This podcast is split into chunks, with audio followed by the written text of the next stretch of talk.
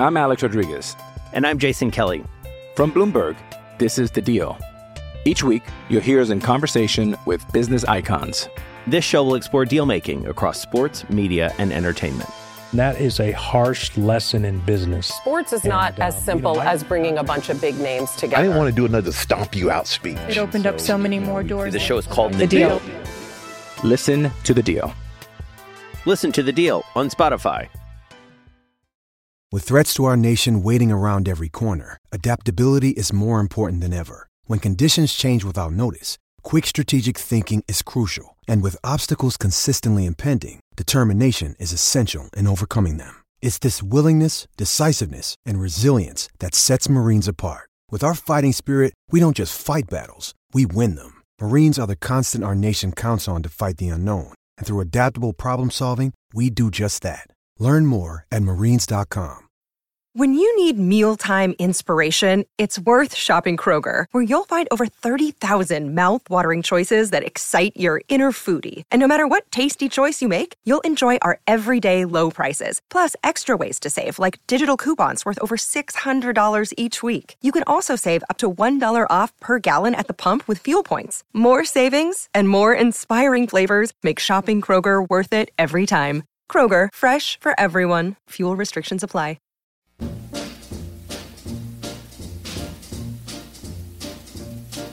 The shark, babe, has such teeth, dear, and it shows them pearly white. Just a jackknife has old Macheath, babe, and it keeps it uh, out of sight. You know when So, welcome everybody to this latest episode of Macklin's Take. Apologies that we've been away for a couple of weeks. We came back with Joe Gallagher and Spencer Oliver, and then we've been engaged in all sorts of things really the last couple of weeks. So, we are going to keep this as close to once a week as, as we can as we can get it. But there might be the odd week where where there isn't one. But it's definitely going to keep going. Macklin's Take. We really enjoy it. Uh, and today we've got a man who, unbeknownst to him, we've actually been been chasing around for a bit because we see him at weigh-ins all the time, and we just haven't quite got around to doing this. He's somebody that Macklin goes way back with, way way back, isn't it? I think it wasn't he in the opposite corner for your first amateur fight. He, was in the opposite corner to my first ever amateur fight. It was the Grand Hotel, St Patrick's Day, 1994. I think it was it Martin Bird was the kid. But I boxed loads of kids then. It, that era lad, a kid called Nathan Barsley, boxed him three times. John John Roovers, Jonathan Johnny Roovers, I boxed him twice. I Hickman, think. Hickman, did you fight Hickman? Um, Hickman, I don't know if I boxed Hickman. You Uh, should have done, but you there might was, a, not have there was a good few anyway. I mean, I, I think I think Wednesbury at that time had the most carded boxers in the UK, didn't they? Yeah, Definitely in the Midlands. Yeah, we had good 40 or 50. Uh, strong squad. And Small was who was you with then? Small Small Heath. And they had probably one of the strongest in Birmingham, didn't they? So So the guest is Errol Johnson, who's got fighters here, there, and everywhere all the time at, at, at plenty of different levels. It's the Friday just after the weigh-in before Adam Azim against Santos Reyes. So his fighter this week is English middleweight champion Tyler Denny, who defends. He's a great story actually. Who defends for the second time against Brad Paul? Should be should be a very very good fight. That so. Just take us back to the beginning. How did it? How did you get into? How did you get into boxing? You've been in it a long time now. How did it all? How did it all begin? uh, started when I was 10. Uh, I played football really. I was more of a footballer, and my dad took me to Wednesbury, and I sparred within the first half an hour of my first session, and uh, started boxing. I had about 57 fights, won 40. Didn't really take it that serious. I was playing football at a decent level. Um, then I had a nose operation, and the, they asked me to help train him while I was resting for six months. And I had a schoolboy champion who was probably about three years younger than me at the time um, in my first two months. So I just never looked back after that, and I I did all my amateur courses. I had to lie about my date of birth and done them all. Your, your, Yeah. old, your old man was involved with Wednesbury as well. Was he? Was he even there? Yeah, well, yeah, yeah. He, he took me down, and there was a matchmaker there at the time. But he, um, within about six months, he he took over with the matching. Never done boxing in his life, but took to it took to it like now tomorrow and could remember every boxer in the country. I think every, every show I ever went to, I used to go- everybody's. and I used to go to all the shows with Pat Benson. You know, no matter where, even if I was in boxing, I'd you know if anyone was boxing for small I would always go with him. Like I was even helping, you know, handing up when I was probably twelve or thirteen sometimes. But every show we went to, there was always someone that Errol had on the show. Um, um, um, the Gethins and Shaz and Yeah. all them, do you know, and then you'd be Yeah. for me, then I'd be with all these lads coming through the championships, Yeah, and that, so I knew them really well. But like that, I remember thinking when like how many fights did Gethin had? He must have had like Ma- 150 Martin, or something. you're talking to? Martin. Yeah. Yeah, that well over 100. Mutley had well over 100. And the, the records weren't, because my dad would box them every week, like, like you did. Probably 50, just over 50 50 records, but didn't really make a difference once they went pro. So, did you imagine that you would go into pro boxing as, No, a, as no, a trainer, or, me- it- did you think amateurs? No, I'd, never got no real goals for it other than winning titles as amateurs.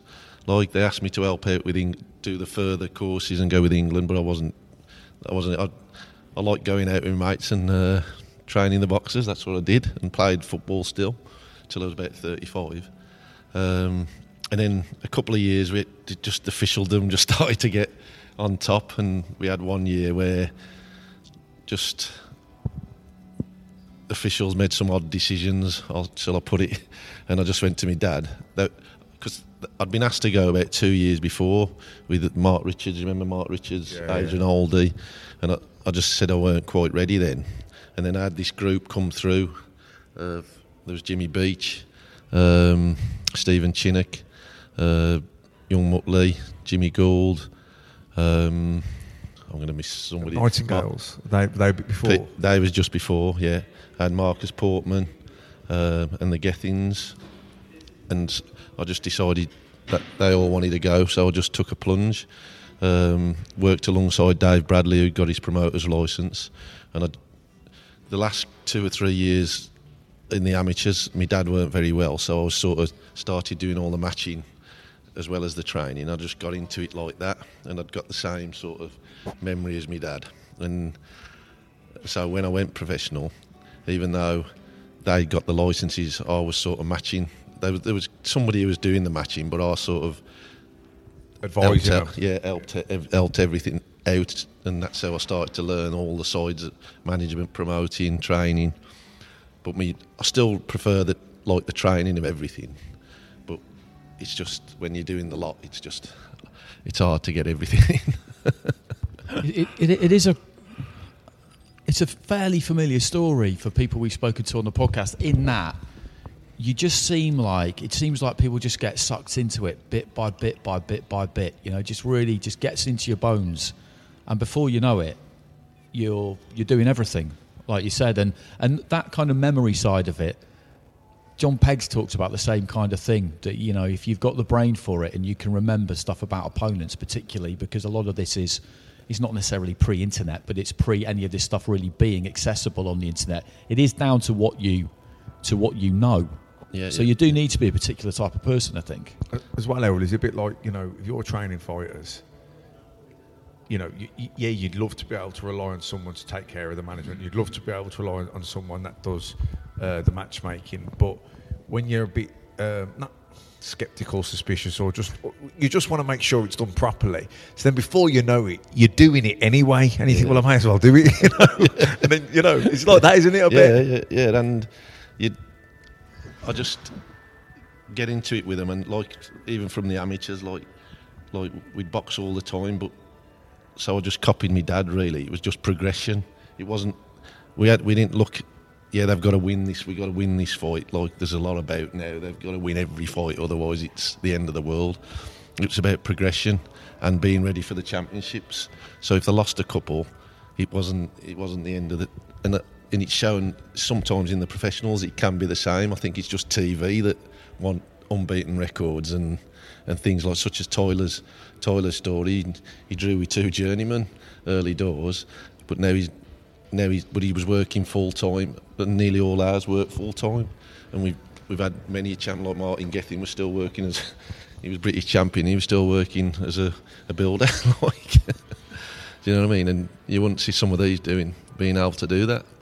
I speak uh, quite regularly, well, semi regularly on uh, Twitter DMs with a guy called Steve Kim. He, he, he, works in the American media. He's got his own podcast and everything. We we're saying, you know, he said fighters nowadays they're overtrained and underfought because they're boxing so irregularly. They need these ten and twelve week camps because it was so long since their last box. So they probably need six weeks to get them to the six week stage. You know, where they're at the base, It takes them six weeks of getting a base fitness and getting the weight down so that they're fit enough to start training the six weeks, which is you know sparring whatever. But it's like you know, and it's like that trying to being obsessed with protecting undefeated records. Well, camps, I'd never.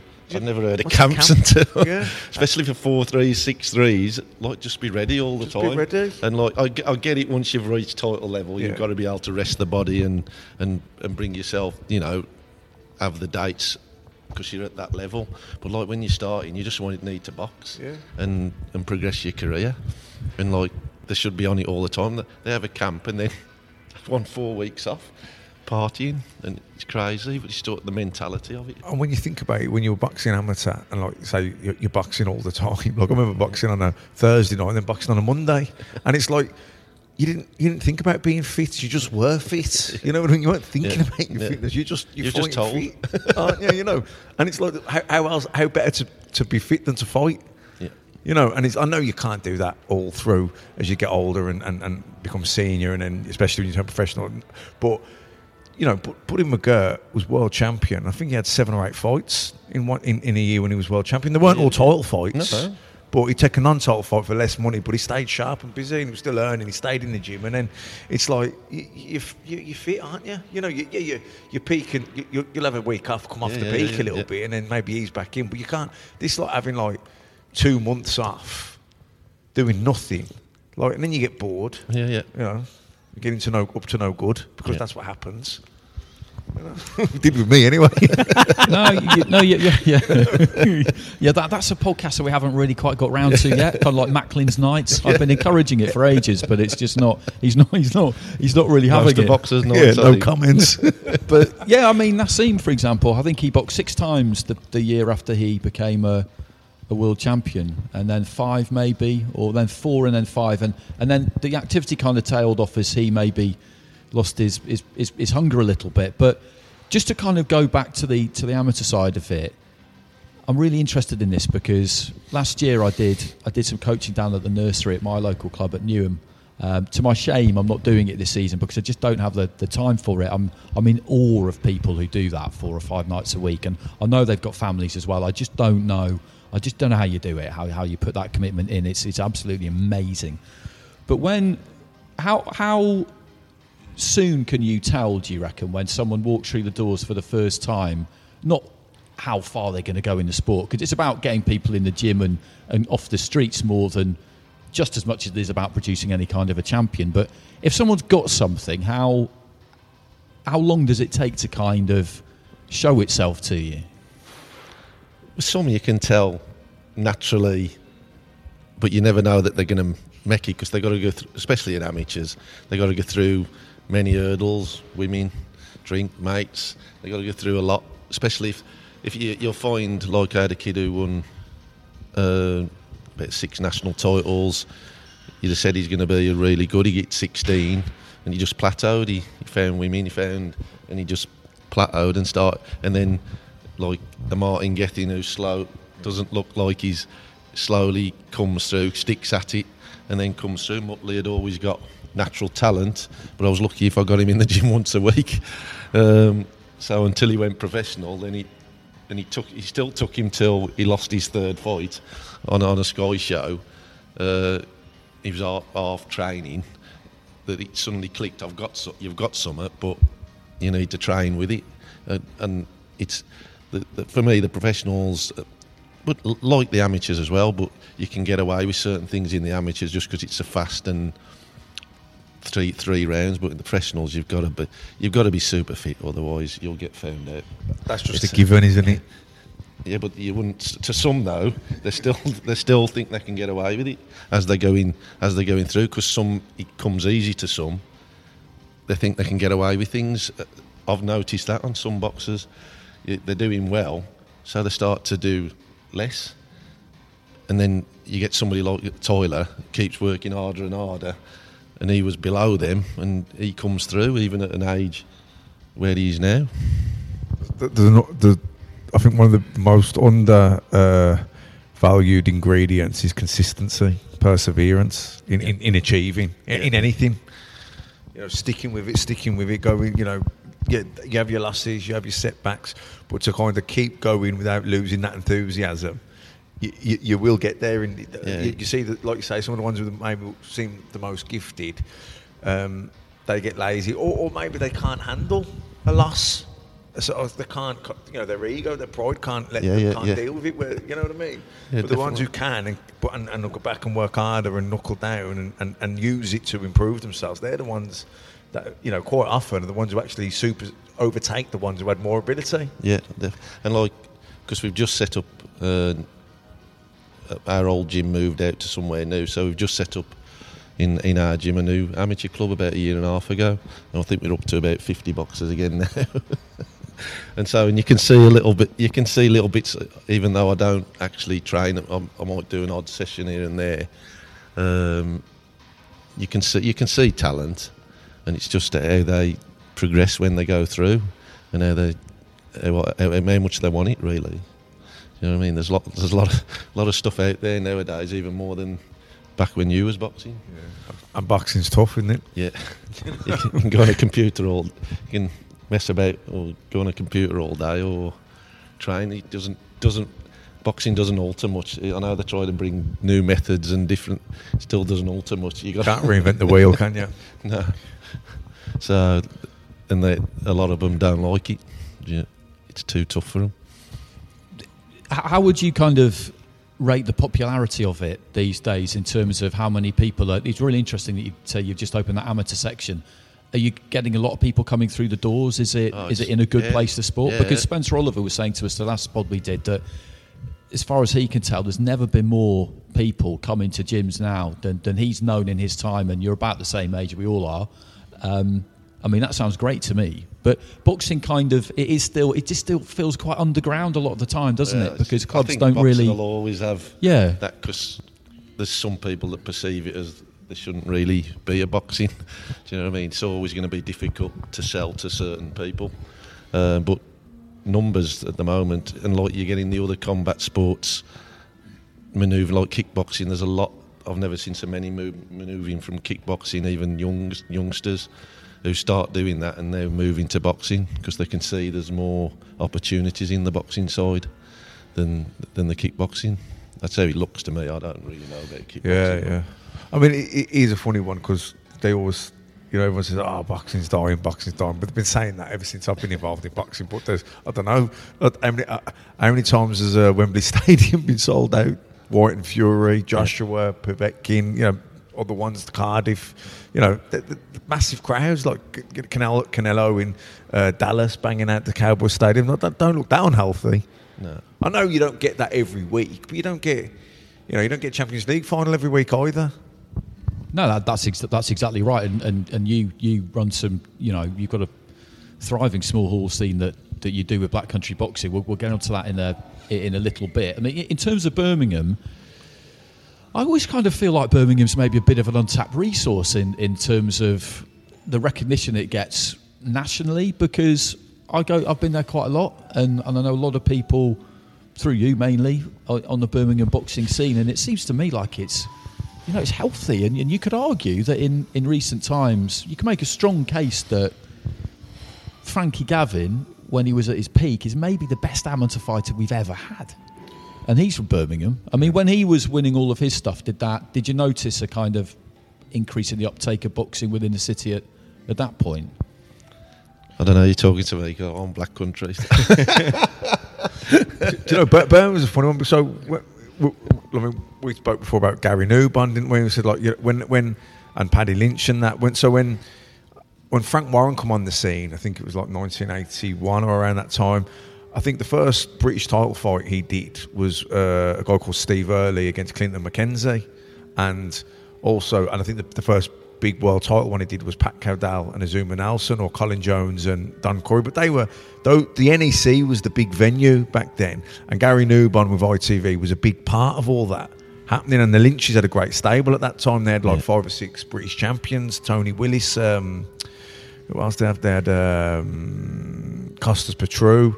Um, Lloyd Christie. They, they, they, they had about five or six British champions, European champions as well, and they were kind of co. They did a few co-promotions with Frank Warren at that time because he had the television deal.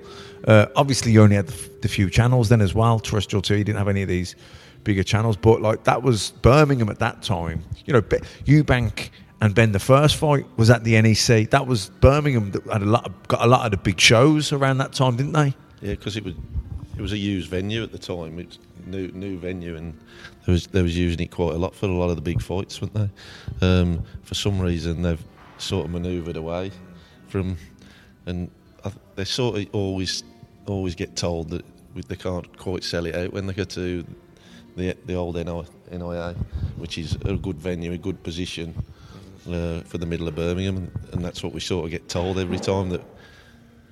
So I don't know. It just needs somebody in in the area really to to light it off again. Really, I think. I'm Alex Rodriguez. And I'm Jason Kelly. From Bloomberg, this is The Deal. Each week, you'll hear us in conversation with business icons.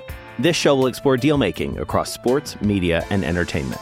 That is a harsh lesson in business. Sports is not as um, simple as bringing a bunch of big names together. I didn't want to do another stomp you out speech. It opened up so many more doors. The show is called The, The Deal. Listen to The Deal. Listen to The Deal on Spotify. Hello, it is Ryan, and I was on a flight the other day playing one of my favorite social spin slot games on chumbacasino.com. I looked over the person sitting next to me, and you know what they were doing? They were also playing Chumba Casino. Coincidence? I think not. Everybody's loving having fun with it. Chumba Casino is home to hundreds of casino style games that you can play for free anytime, anywhere, even at 30,000 feet. So sign up now at chumbacasino.com to claim your free welcome bonus. That's chumbacasino.com and live the Chumba life. No purchase necessary. VGW Group. Void were prohibited by law. See terms and conditions. 18 plus. So when did you decide to take the plunge and become a, a promoter as well as as well as a trainer? I sort of did it right from the start, but it, I just just not in name because you had to wait three years for your licences. So, but as soon as my three years up, I I got me I got me trainers, then me managers, and then got me promoters, and went straight into it really. And then I've been mad ever since on doing 20, 30 shows a season. so, which is which was it's fine, but it's it's getting a lot harder now. But I've got about 50 lads on my books.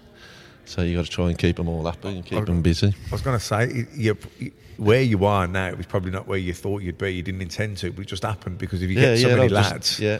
and then you're trying to keep them busy, you think, well, fuck you, we'll, we'll do our own show. And then before you know it, like you say, you're training, you're managing, you're promoting, and it's, it's just unbelievable that, you know, there's not enough hours in the day. No, no. Uh, but like it's my main goal is just to get them as far as they can and earn them as much money as they can on on bigger platforms. It's not it's not about making money in the on them shows. It's it's because I can tell keeping you, things I can tell you, we we lose a lot of the times, but uh, it's about progression for them really, and trying to, and if they work hard enough, they'll get there, and they prove once they get up to there, they can perform with them if they're working hard.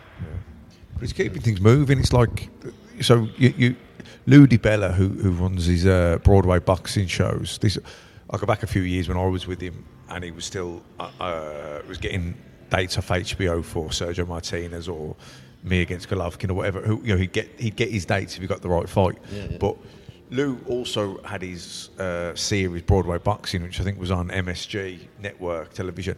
Now I'm not a, absolutely 100%, but it was something like I think Lou was paying 10 or 15 grand to MSG. He was paying the, the, the, for the airtime, but then he owned the airtime and he could sell so adverts for sponsorship and different things like that. But Lou, Lou, Lou was happy if he broke even on a show. You know what I mean? Like, but, but then the way he would have looked at it, say he'd done 10 shows a year and he lost $10,000 on a show, so he was 100 grand down. But then, you know, if Sergio Martinez fights on HBO and gets one and a half million and he's getting 20% of that, you know, there, there, do you know what I mean? And, and he gets a few of those, then he's Yeah, making money. Yeah, and, yeah. and actually, the fact that he's running shows and staying in it, you, You know what I mean? He's, he's dealing with fighters, he's signing fighters, he's building them up to 12 and 0, 15 and 0. He gets him in on an HBO slot. So even though he's losing money here, he's making it i- i- in, In another you know, position. in another position. And but that the only reason he's in a position to make the money is because he's doing he's staying busy with the, the shows where he's losing money. So there is even though it's it, it, it might seem like madness, why would you keep running Yeah, shows yeah, to lose yeah. money? And he's like, well, I'm losing here, but because of this, I'm making over here. Yeah. W- One thing that was really noticeable during during COVID was how many fighters you had on, on lockdown shows for, for Sky and, and I think I think also for, for Queensberry. But it just seemed to me like you were one of the main providers of of boxes. A bit. it- it- to be fair, it's kicked up. I was probably on a plateau at that time, and it sort of kicked off.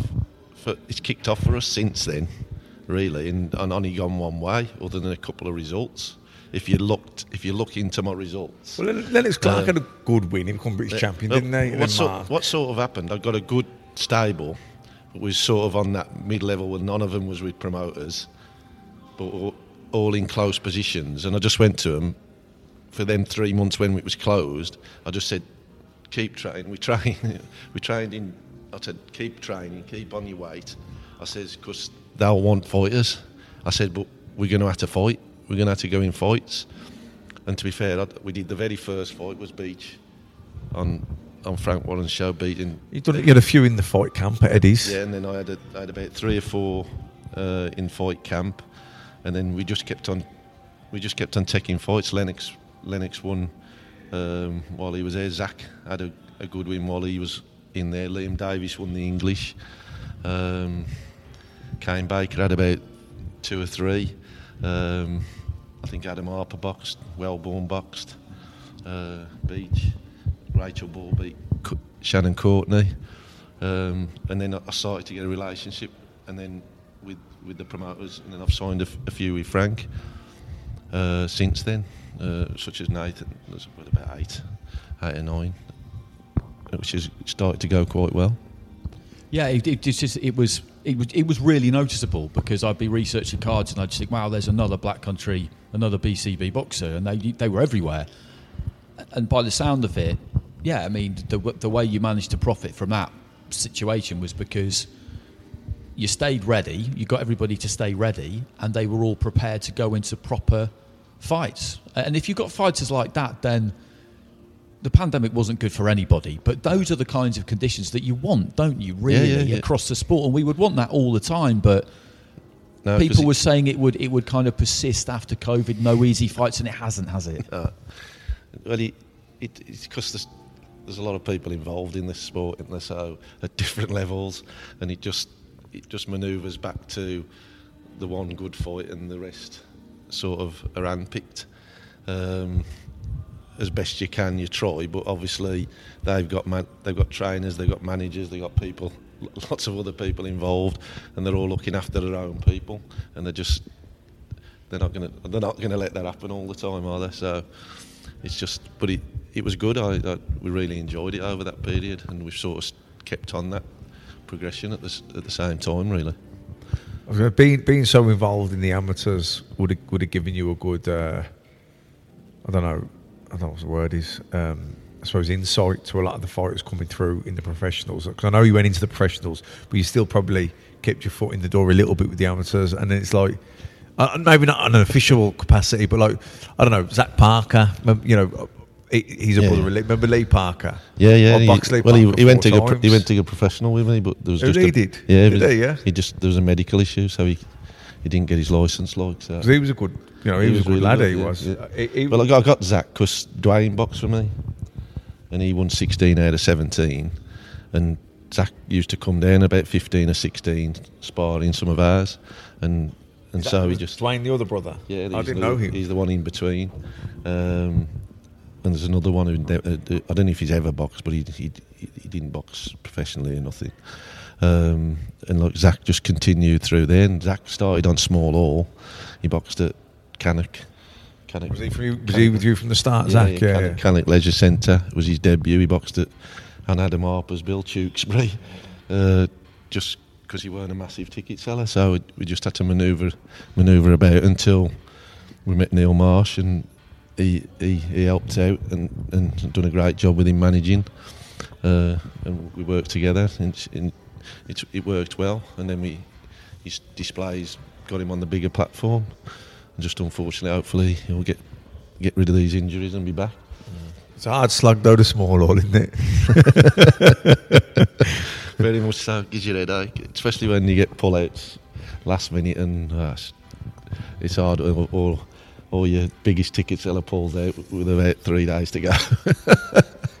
it's uh, Yeah, we we've get some ups and downs. No, I bet we've heard some some war stories from from yeah from from Pegg, from Jon Pegg, Stefy Bull, Carl Greaves. You're all, you know, you're all you're all doing the same the same thing, aren't you? I guess there's one one fight I really remember that you put on. Welborn Langford, British title fight, middleweight, wasn't it? Yeah. And it was a brilliant fight. It was a brilliant fight, it was- uh, and you can watch it online. There I is think it was there is footage of of it. the year. Yeah, it? I, don't think it won fight Did of the he, year. did he get it? That- Yeah. it probably did. How do you? How did you do that? Because you know there was no, you know, did, I'm for, Just uh, Jason Welborn, he got a couple of sponsors, and they asked me to find out what because I think just at that time he, was- he luckily Tommy got the the title and he hadn't got a mandatory on him, and his contract with the promoter had just sort of levelled out, and he, he just become available at just that right time. They, they asked me to go and see Tom Cheney and Tommy, and see if I, if I could uh, get it done, and they'd they'd support Jason. So we sort of we we come to an agreement, and then I went on to manage Tommy after that as well. So and, it, And then the rematch- the rematch landed on Sky, didn't yeah, it? Yeah, yeah. We dropped lucky that they wanted the rematch after it was such a good fight, and yeah, it was, and then and then we should have fought Efron, and then I got offered uh, the world title fight, then I on the on the Fury Wilder bill for the unification. Oh, So what was that? He had a mad ride, Jason Welborn, didn't he? Because I remember we did his fight against Marcus Morrison, and you could see why T. Morrison and, and Joe Gallagher and, and Matt Truma had chosen Jason because He was with Matt then. yeah, yeah, he was. Seamus was screaming for him that oh, that's night. right. You weren't commentating, were you? You were, you were, you were watching, but he. I, I, it was one of my fights, so I remember looking at it, and he dropped down to. I think he dropped. He'd gone down to welterweight or something insane, and he'd tried to stay on the weight for two or three weeks. He told me he'd ended up losing to Willie Warburton, who was always one of my favourite away corner guys, and then. You know, he, he went up to middleweight. I remember talking to him during the week, and he said all the right things about, ah, you know, I feel stronger now, I'm better than ever. And I thought, well, we'll see. You know, I hear that a lot from people, particularly when they move up in weight as they get older. But it all kind of started from there. And then when he signed to fight Jarrett Hurd, I remember just looking at that, just thinking, wow. I mean, how was how was that whole experience? Oh, it was great. It went for ten days. It was it was amazing experience, really, especially for him and and the team, really, because we never. Oh, I've been to a couple of things. It doesn't really. Boxing, boxing for me. I'm not that type of. So, but for the whole team and everything, it, it was great, great experience, and, and he made the best of it. Really, do you know what I mean? But, but, it, but it's, it, what I always think with Welborn from that time with Marcus, Mar- isn't it amazing? Isn't it amazing what a bit of belief can do? Yeah, yeah, definitely. Do you know what I mean? Because that was the that was the main thing I thought that changed him. He, he believed he, he had enough weeks training, whatever. Yeah. And like you say, I remember me, me and Seamus went to see him before he was fighting Marcus Morrison, and I remember saying to him, says, "Listen, these think you're an easy touch. Yeah. That's why the picture. Yeah, but if you jump out there fucking stick it on him and keep it on him and just, you know, th- and that's all he needed was Yeah, the yeah. motivation. And we and then we were like, yeah. anytime we land a shot, that's it. You're on him, go." and you're just keeping him in the fight, aren't you? Yeah, yeah, yeah. And he's the, and. And he, you could see then he, he, he realised He I broke can win the other- this he fight. broke the other kid's heart. Broke the other kid's heart. That's it. because he weren't expecting it. He was expected just to win, and that's nobody tells them Exactly. that somebody's going to hit them back. That's right. Sometimes. Yeah, yeah. Is there anything better than an away, an away win? Because people No, say well, that look, away such- wins are just, such just as, the best. Such as Lennox Clarke, like he come into my gym, he'd had six white collar collar fights Yeah. probably from the pub, and uh, I just built built him up slowly and gradually, and like they give us absolutely no chance. To be fair, we get given no chance on a lot of our fights, um, and like Liam Davies when he fought Leach. I don't think anybody in the room thought we was going to win, and except we did, and like, and we took took Lennox, and I think Willie was beat on the on the scales, like he just he's, he just mentally didn't he wasn't there for me, but um, and he's just come from nowhere really. He's like a bit amazing really. Like he'd never never boxed amateur, never never really boxed, been taught, and he was- a few years later he was British champion. I don't think he knows what he's done really. Yeah, that, that fight with Hutchinson was a real interesting one because, as you say, just two complete polar opposites. Someone who had just got no amateur background up against someone who'd won the world youth amateur gold but hadn't boxed as a senior. And that kind of always sets alarm bells ringing with me a bit. And I mean, Adam Azim's the same. He, he didn't do any boxing as a as a senior, so there's still a lot to sort of find I don't, out. I don't He- think Naz did either, did he? no, no, hardly at all. Hardly No, at no. all. I mean, some people he was just a, he was a one-off at them Yeah. years. Most like it's it's happening a lot now, where all these kids are going at 18, 19, and they they shouted out these multi this, multi that, and they, they definitely have. But until you've boxed senior, I don't see like Kawasaki won three three IBAs back to back at three different weights. Like it didn't stop him get, then going on to be world champion. I think there's a bit too much men there going over because just a different different game at the different sport now a little bit uh, television runs it a little bit to, to in that format because they can see they can see a lot's to be made made there now where it probably wasn't there quite as much a few years years back like so you went through the the Yeah, process the quick. To, I think nowadays they're, they're a lot quicker to say you're the, you, you're the next Yeah. big thing. Where you had to earn that a little bit years ago, didn't you? You know, because people were fighting more regularly. Yeah, and you Yeah. got to be in a fight. Like you got to be in the Midland title fights. You got to be in English title fight. And you knew there was gru- when you get that most of them are growlers, unless you're an exceptional talent. Most of them are growlers for, for, for everybody, as, as you know. Yeah, You know what I mean? British, they're, they're hard fights. You know what I mean? Whereas if you go through the international route, you can slightly Hand-picked pick your opponents, ru- route. they? You know what I mean? I mean, Hutchinson was a big favourite in that fight, from from what I remember, in, in the build up to the fight. I mean, when that happens, are you kind of?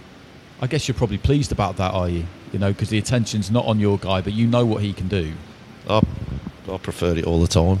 if I'm if I'm honest, like it's, there's always there's always pressure when you're favourite. Do you know what I mean? It's that's and yeah, it's how boxers cope with all the different pressures.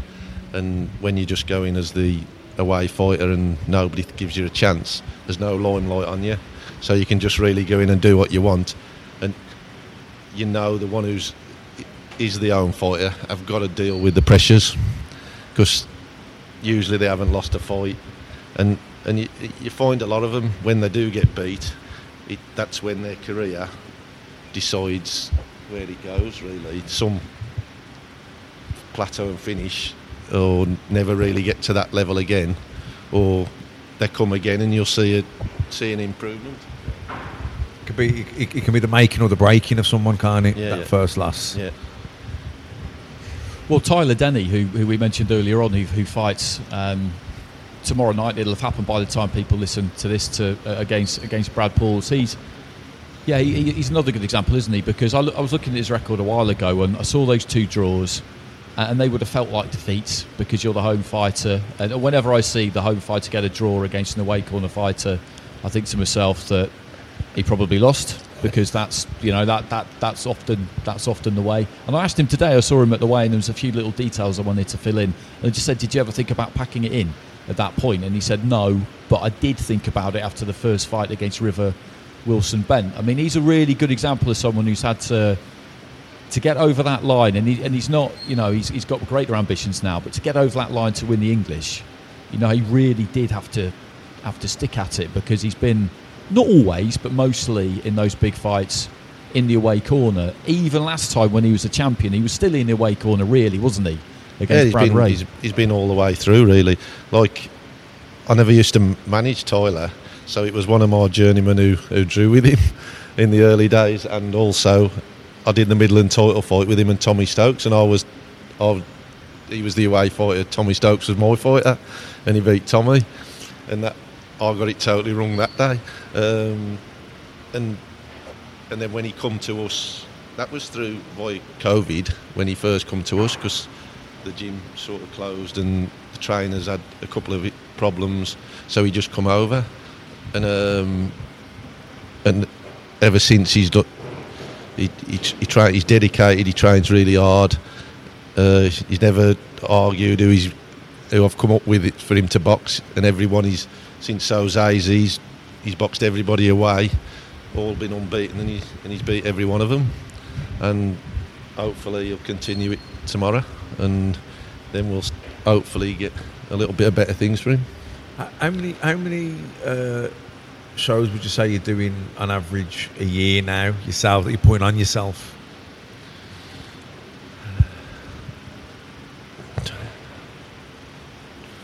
Twenty at least. Somewhere around there. I've got five now till the end of March. Oh, and they, are they all round the, the Black Country area? No, no. the One's in Northampton. I'll get. a- I'll do some down Torquay. I've got one there in May because I manage a few down there. Uh, I'll go to any area if I've got boxes there, and if they're thinking I've done them at Tewkesbury. Uh, Tewkesbury's that the way to Cheltenham? Yeah, that's where Yeah. Adam's Adam Harper's Oh, from. yeah, yeah. So, um, and if they if they can sell and they they can do do tickets, I'll, I'll I'll have a go anywhere. Like to just move them forward and and try and progress them. So, but probably do too many at the moment. I Probably should do bigger shows, but obviously because they're all spanned all over the place, it, they want to box in their own areas and different things like that. So, uh, but I do Wolverhampton, Birmingham, Dudley, Walsall, Cannock, Stoke. I used to did all the ones for Nathan Heaney Stoke up until he signed for Frank. Like we sold, he sold. I think he sold nearly twelve hundred tickets at the King's Hall, and he could have sold. He could have sold more that day as, as well. And when he did his IBO Continental, it just went. And Nathan boxed on my first show at Bilston. because we lost Walsall Town Hall for a little bit. We ended up in this little banqueting seat in Bel- Bilston, and he made his debut and he sold 50, about 60 tickets, and it just went, uh, it just grew each time, and then it's just gone. That- he, that- he sells them off the. It's But that's crazy. the bread and butter promoting, isn't it? Building a fighter up to 10 and 0, 15 0, whatever, doing it locally, getting around the. Po- that, that's the graft, isn't yeah, it? yeah, really? yeah, yeah, yeah. And it's it's it's a, but it's it's hard work for the for us and the boxer.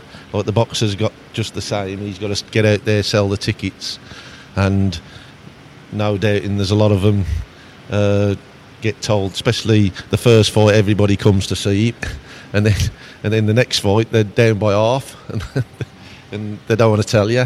They, they, they try and hide it and say they've sold this and that, and then last minute they go, "Oh, I've had a few pull it," and just the, the usual stuff. But it's sometimes it's not their fault. It's just people have come to watch them once, and it's just Novelty act a little bit.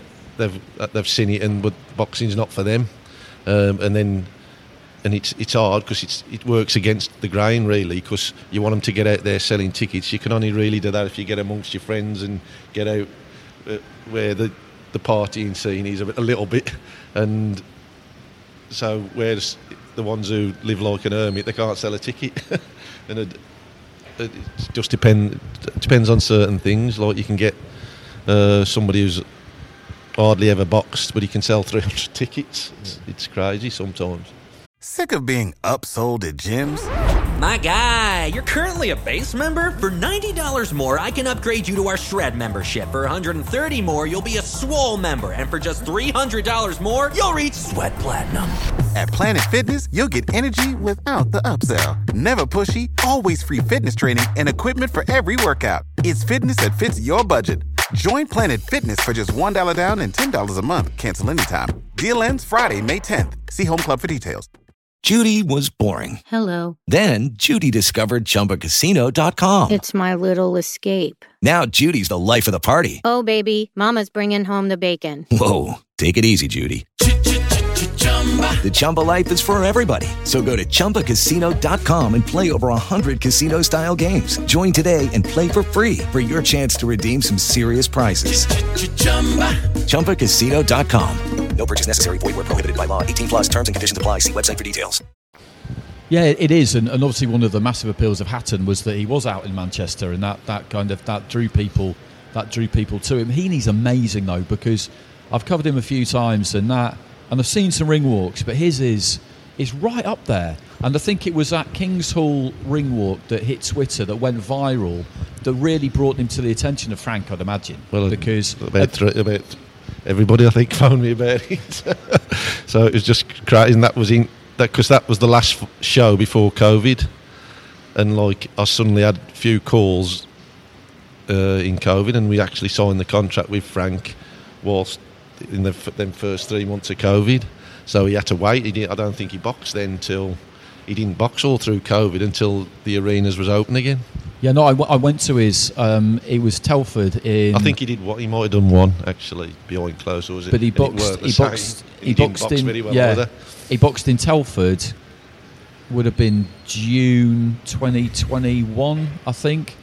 Yeah. On the card there, Yeah. Dubois was top of the bill, but but Heaney was kind of top of the bill really because he brought all his Stokies with him. Not as many as normal because it was limited to about 1500. Well, they said it was, but I looked around that night and just thought, hmm, this seems like quite a lot of people for 1500 but it was the first time I'd seen the ring walk live and it is it's amazing. It's amazing because everyone knows the words. He's got this little choreographed routine almost he does like when he's up on the platform. It's it's something else. Um, and that and you saw that kind of grow or you know or, organically I guess Well, he, he did it from the very first. You know, when I think when he fought Tommy Stokes as well uh, at Kings Hall in a close one, and just before then, I think in his first, as he stepped up, he started doing it regularly. You just don't think nothing of it, and it's just. But then when he when he fought his last one there, when he packed the place out, it was just it, it hit a, like the old place.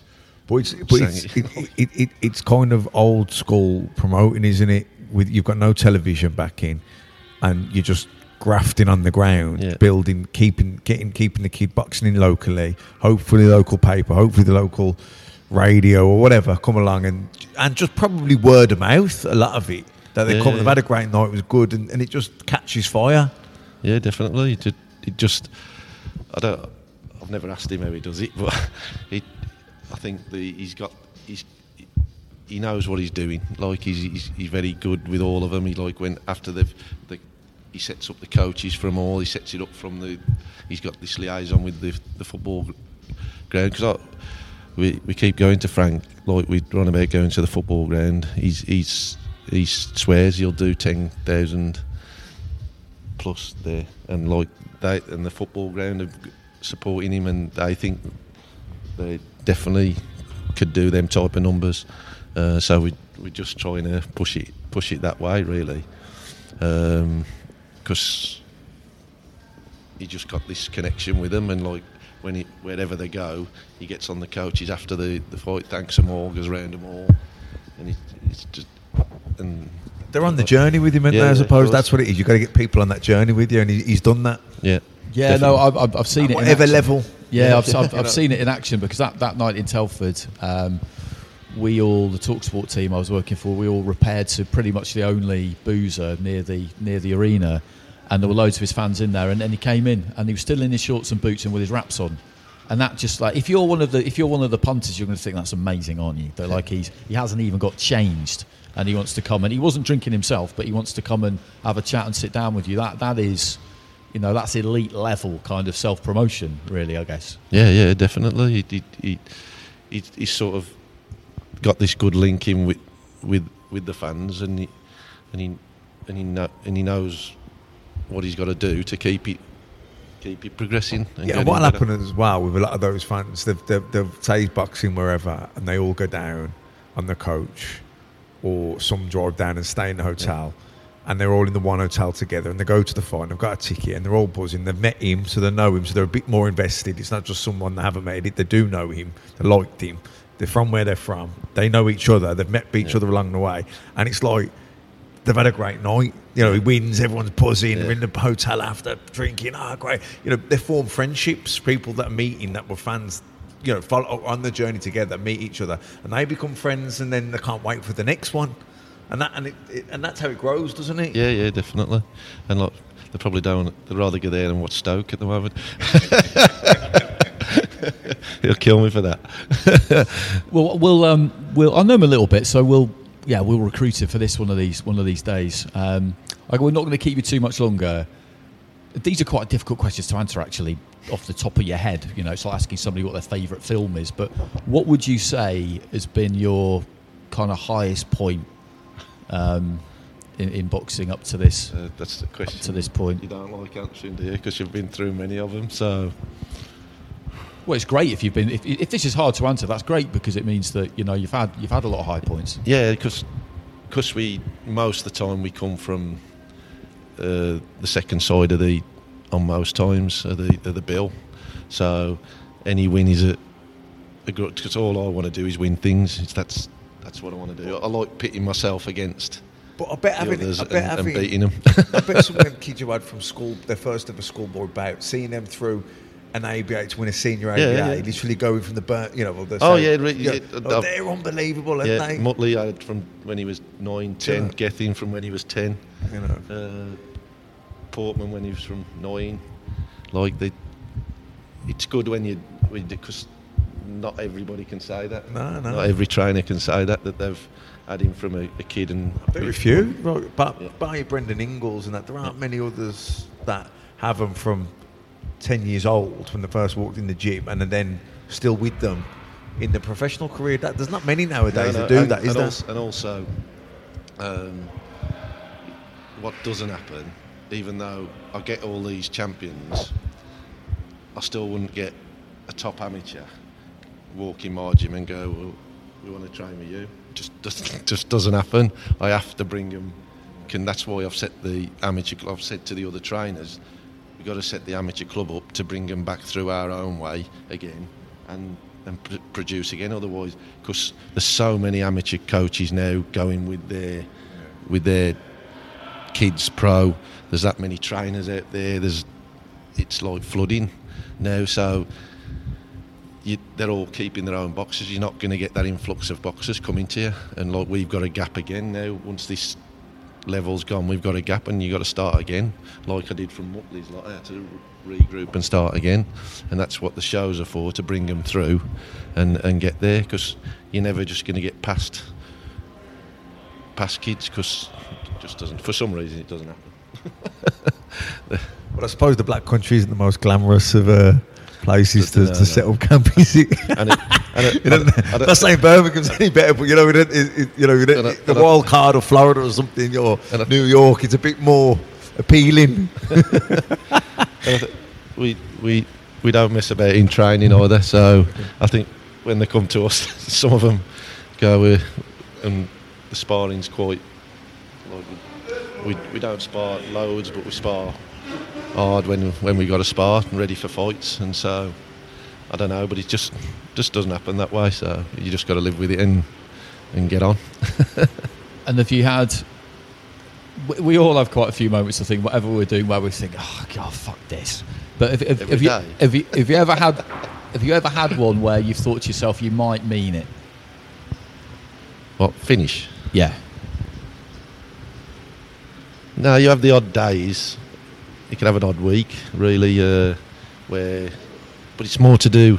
It's not to, to do with the the box. It's more to do with the shows side of it, where you can get get you down hard, being hard, and you have, having a bad one. See, if you're having a bad week on a show, everything seems to you'll lose you'll lose a big title fight. Somebody will pull out on a big title. Just it has sort of that effect. Boxing is it's only it's a crazy sport really. No other sport would be run like it. Be, I've gone on many a times at, at, with the meetings at the board. They asked me to come and I said I've got some ideas. Said they'd put them to the board. I ain't saying they didn't, but like I just don't. It's not run like a professional sport. It's like like football. They don't run it. I'm I'm not. That's not against the board because they're do it to do a job. But like I think if somebody got hold of it, somebody and employed people as well to try and move the sport forward, boxing. Like at the moment, really, it's run by the promoters, more the TV promoters, really, and the TV run it. Whereas football, yes, in a in a way, but it, it streams down a little bit to the other other Well, clubs. well, there's a FIFA, isn't there? There's no, Yeah. there's no centralised governing body, is No, there? no. Or you got the Board of Control, but you've also got New York State. I think. uh, Yeah. like, how, there's, a, there's I don't even know how many commissions there are worldwide. There's just like I wouldn't have any clue, but there's a lot. So there's no central governing body, is there? That it's hard to govern, isn't it? Yeah, and but like where you got the Premiership football, they have to link in a little bit with the lower leagues. So and the you know the, even now to national, and so there's a little bit of money fed in, so they can try and keep them all all going. Where they'd say, well, our fighters are getting, but that doesn't really help us. Do, you, do you know what I mean? I think if if they if they brought somebody in or people in who could promote the sport better and talk to TV channels and sat and, and like do. I, I, You mean like maybe sort of reinvest the money? Well, I've, I've always had a thing about like you've got area ch- area champions. Like why don't they? Like I'm sure TV would be interested if say London box Birmingham or Midlands and their area champions box their area champions and then manoeuvre through. They're getting they could probably get paid a bit better because it's on TV and and you'd see a bit of talent and then they could pick. I just think there's things out there they could do with the sport and and like you which other sport would be you could be number one in Britain which I know because I've had number one in Britain and they get injured and they don't earn a penny for 18 months because they couldn't box it just it, it wouldn't happen in football if there was number one in Britain and it's, it's just crazy Yeah, I really like that idea about the about the area title fights. I love an area title fight. I think they, they, they deliver more consistently good fights than probably any other title I've, I've ever seen because they just it's the first step on the ladder for some people. For some people, it's it's it's something they've been trying to get their whole career because they want that officially recognised title. And in, in York Hall, I've seen some amazing areas. Well, and, you, and you, Well, they used to do it in the amateurs, that's- Midlands, they- Box and, Wales. and they had that little Henry Cooper's thing at one time, didn't they? That I nearly boxed on, and like, but that's where what like couldn't they, they could go in? They've got area boards. Couldn't they get the areas to box? So they could be in a league league table and the box. Like they've gone into darts with the Premiership, like different. But like it's it's just a nut, and then perhaps the boxers then could be on a regular, knowing they've got regular fights, a regular. But it just nothing seems to get. It's just the promoter's got his fighters, and yes, we get fighters on them, so we we, we all earn off off that top. But nothing else seems to get spoke about about how the sport could progress in different ways. It Or at least try something yeah, different. Yeah. It's, it's up to the promoter, like prize fighter. It's good, and you could have one, but like obviously then you get um, restricted sh- amount of shows, so prize fighter dips out the way. That was great for some of us to, to get through, like such as Martin Murray was on a small or one one prize fight and ended up.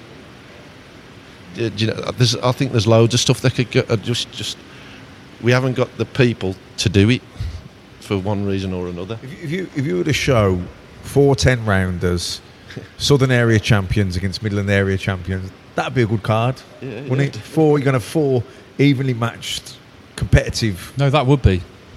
That's Yeah, a good show. yeah, isn't that- it? that is a good show. That And is a good prob- and show. You'd probably sell, like the boxers would probably sell, and you'd probably get to the public a little bit. And if you get a bit of support from, you know, networks, you, you, I think you you could you could, the especially league tables and stuff like that. that you- They- They've always, you know, I suppose trying things like there was, the, you know, the, the idea of a golden contract where there was, you know, eight quarterfinals. Yes, So yeah, but what, I, keep- what I'm trying to say is they're run by specific people. Yeah. Do you know what I mean? A, a specific promoter who's only going to still look after their own, in the end, their own people. They'll give you the odd.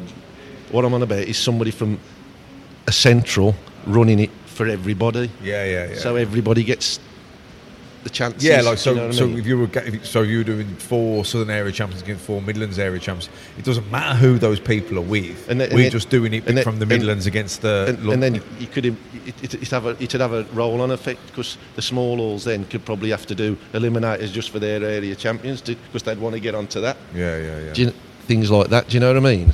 And Yeah, yeah, we, we were talking about this a bit actually. The the how there's just room for another kind of tier of stuff below the the big the bigger pro TV cards where you do have to make space for a prospect who's going to be in a fight that everybody knows they're going to win, and, and we all understand the point of that, and and they're good to watch because they're good, but at the same time. Well, we, we, years when- ago- whenever we've done area title fights, and I remember doing, um, we did an absolute belter, Adam Harper, Ryan Kelly on that cracking night in Birmingham in 2016, and that didn't make it onto the main TV because it was an area title fight, and there were other fights they needed to show, and we understood it, but at the same time we knew we knew that was going to be a really good fight. There was just no way it was going to be it was going to be anything else. So we know years ago there was, you know, if you're looking at America, there was there was HBO, and on HBO you had HBO pay per view, then you had HBO World Championship Boxing, you had HBO After Dark. So there's already three tiered shows, and there's be a different budget for each one of those. Then, so say you signed with Top Rank it, back then, in your contract it'd be. If you're on HBO pay per view, the minimum will be this. If it's you know after dark, it'll be this. But if you're on Fox Sport, it'll be this because obviously they got, there's a different budget de- depending on the, Yeah, the yeah. television network you're on. So but that's good because it means that like everyone wants a fair deal. Everyone wants to think like, well, you know, if there's a pie there and you know there's a hundred pound in it, and I'm the box one getting punched in the head, I want you know I should be Yeah, yeah. the lion's share or whatever. But if it's do you know what I mean? But if, if, if it's not in the pie, well then that's fair enough. I, I, I want a box. I'm happy to box for less than that if it's on a different television network that I understand isn't the, the same budget. But it's you need that because not every if it's you know the, let's say Sky for example, they're paying whatever they're paying for a show, but there's not an unlimited budget. Know, they've got unlimited funds, so they can only do so many of those shows a year. Yeah. But then there's so many fighters that want to get out of box, but they'll sign with the television promoter because they want to be with the television promoter because they think that's going to be the best thing for the career. But a year. boxing once or twice a year Four, three. because they can't afford to put them on. Yeah.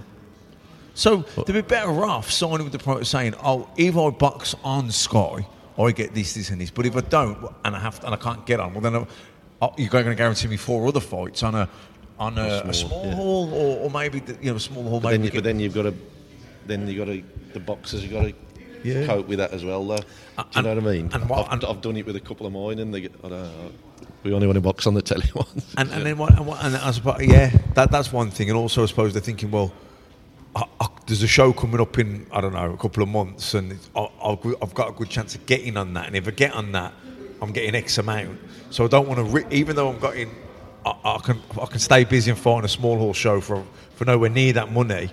In a fight, I should win. But what if I clash heads and get caught? Then I'm out Yeah, of the yeah, one where I make money. Yeah, of course, yeah. So it's like. It's a, it's a, like Yeah. There's, there's not. There's not a very. There's not a clear solution. No, no, there isn't. There very rarely is in boxing. I mean, I think that's that's one thing we that we, we, we all know. But the, the the upside to that is that anything kind of seems possible because there's no reason why you couldn't do it. But then getting into a position whereby everybody gets their heads together and agrees, That's- common that's the prob- sense that's- wise, That's, the problem. That's the problem. Getting people. To, we're all we're all so busy doing our different things in our own different areas. Nobody. We just all whinge about things to a certain degree. Do you know what I mean? And so, but like, there's definitely. I think there's definitely some somebody could get out there and and, and do a good job with it as well. But like for this for the sport, not just for.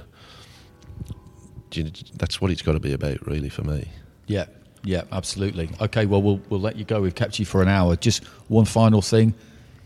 Any good stories about Macklin on on the West Midlands grapevine that we may not have heard on this podcast? I don't think so. No, I haven't. Oh, you fucking liar! anyway, Errol, thanks very much. Like I said, we've been meaning to do this for a while. It was always Um, been sound. uh, it's been really good fun. This really good fun. Um, best of luck to yourself and Tyler tomorrow night. May the best man win and all that. And we'll see you again soon, I'm sure. Yeah, cheers. Thanks. And thanks for tuning in, everybody. We will be back soon. Like I said, we'll do our best to bring these to you every uh, week, but but certainly Macklin's Take isn't isn't going anywhere. We're gonna we're gonna keep it up and running throughout the course of the year. Uh, we'll see you again soon. Yes,